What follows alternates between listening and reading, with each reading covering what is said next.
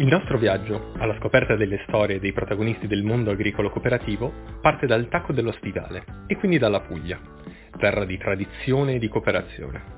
A proposito di cooperatori, oggi abbiamo con noi Vincenzo Patruno, della centrale ortofrutticola di Bisceglie. Direi allora di non perdere altro tempo e di lasciare che sia lui a raccontarci la sua esperienza. Le chiedo di cominciare proprio dalla presentazione in breve della sua cooperativa. Allora, la centrale ortofrutticola di Biceglie nasce nel 1958 e si occupa di commercializzazione di prodotti ortofrutticoli. Prevalentemente prodotti della nostra zona sono ciliegie e uve da tavola, molto specializzata anche nelle uve da tavola senza semi. Che cosa l'ha spinta ad entrare in questo mondo e a fare una cooperativa? Beh, possiamo dire che è una tradizione familiare quella di stare in cooperativa. Questo è il nostro fare, cioè dedicarsi anche eh, per gli altri. No? È vero che ci si lavora anche per il proprio prodotto, ma prevalentemente ci si dedica anche al prodotto di tutti quanti. Sembra di capire che sia un mondo che conosce bene. Da quanti anni lavora in cooperativa? Guardi, da noi si usa dire che avevamo i calzoni corti, ero, sono sempre stato in cooperativa. Io mi ricordo proprio da bambino quando mio padre mi portava là e io piccolo mi ricordo anche tutte le evoluzioni di questo mondo. Quindi è, una vita che sono in cooperativa, proprio una vita intera. Partiamo allora proprio dal passato, una vita intera, come ci diceva, per veder cambiare questo settore. Ma com'era questo ambiente visto attraverso gli occhi di un bambino? Guardi, io mi auguro che tornino un po' quei tempi.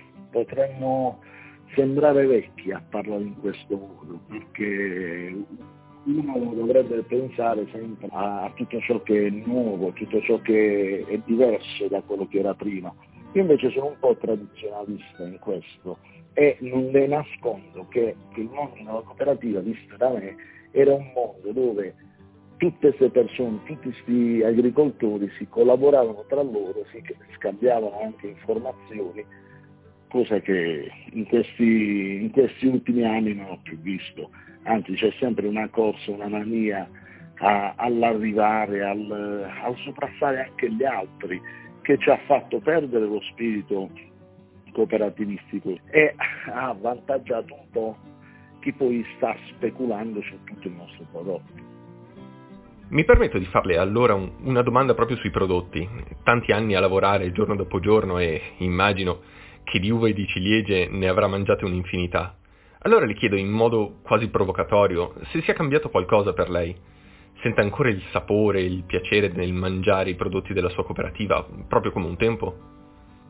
Guardi, mm, non ci stanchiamo mai di, di amarli anche perché siccome sono anche il frutto di tanti sacrifici che quotidianamente facciamo, ecco, eh, in, in, quel mangiare, quando lei dice quando mangia sente ancora il sapore, certo sentiamo il sapore e noi abbiamo anche la fortuna di sentire anche il, il sapore della fatica che facciamo per produrre quel prodotto stesso quindi non, eh, non perdiamo mai il, il, il, gusto, il senso e il valore stesso del prodotto. Io ho persone che sono venute a trovarmi e eh, che li, ha, li, abbiamo portati anche nei campi, abbiamo mangiato la frutta pur sulle piante, beh sono, c'è gente che ancora ricorda il profumo di quel frutto stesso.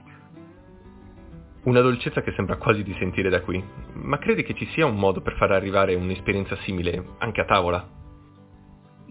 Oggi l'accorgimento che andrebbe fatto è che bisognerebbe rischiare di più, e cioè portare in tavola prodotti un po' più eh, maturi, pronti al consumo, maturato sulla pianta e che quindi poi difficilmente uno potrà dimenticarsi.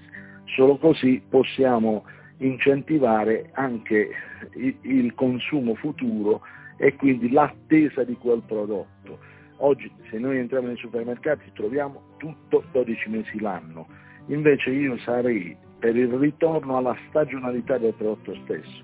Io devo andare al supermercato, in questo periodo devo trovare la ciliegia, poi mi devo ricordare l'anno prossimo che a maggio e giugno c'è la ciliegia che è il prodotto buono, maturo, dolce, che debba lasciare in bocca poi un gusto e un ricordo piacevole, anche perché tutti i pasti si concludono con un frutto. Se io non mangio un frutto buono, significa che sto rovinando anche il pasto che, che ho appena fatto Concentriamoci allora sui consumatori. Quale pensa sia la sfida più importante proprio rispetto ai consumatori per il futuro del suo settore?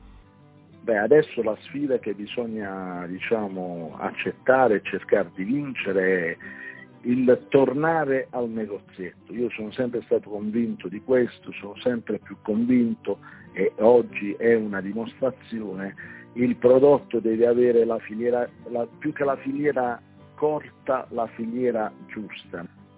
Questa filiera giusta è quindi un modo per trasmettere al meglio anche il valore del lavoro dell'agricoltore? Assolutamente. Io ormai parlo, c'è qualche altra organizzazione che parla di chilometro zero.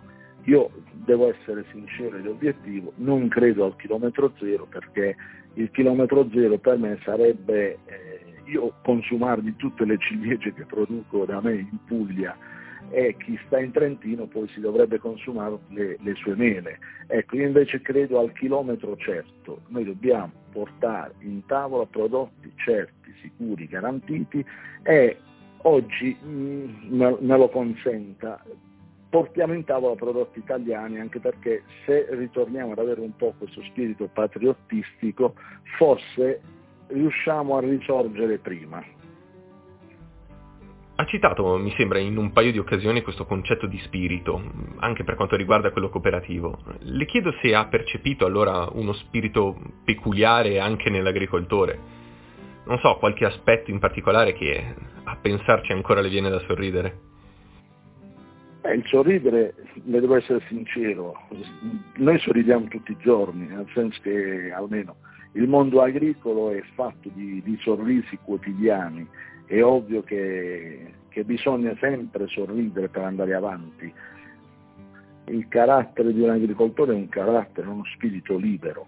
Beh, penso che tutti quelli che riescono a vivere in, liberi in natura eh, hanno questo tipo di carattere un po' libero e, e, libero anche da costrizioni, dico io. Quindi eh, questo è ovvio che è insito nel, nel, nell'agricoltore, nel, nel chi vive la terra in maniera libera. Benissimo, per concludere questo viaggio che ci ha regalato nella sua esperienza da cooperatore, ci lascia un pensiero. Che cosa si augura per il futuro?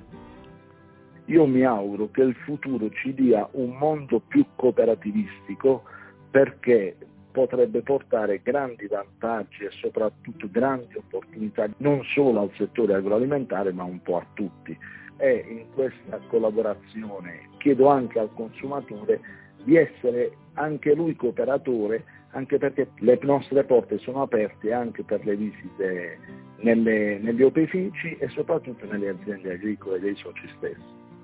Un invito quindi a toccare con mano e a entrare in un certo senso a far parte della realtà stessa? Esatto, il, il consumatore per noi è, è, è un socio, per me io lo considero un socio perché chi, chi consuma il mio prodotto è parte, parte, di me, della mia organizzazione, della mia struttura, non può essere diversamente. Quindi noi continu- continuiamo a lavorare con questo spirito perché chi consuma i nostri prodotti è uno di noi. Fantastico, ringraziamo Vincenzo Patruno per averci regalato questi primi passi del nostro viaggio.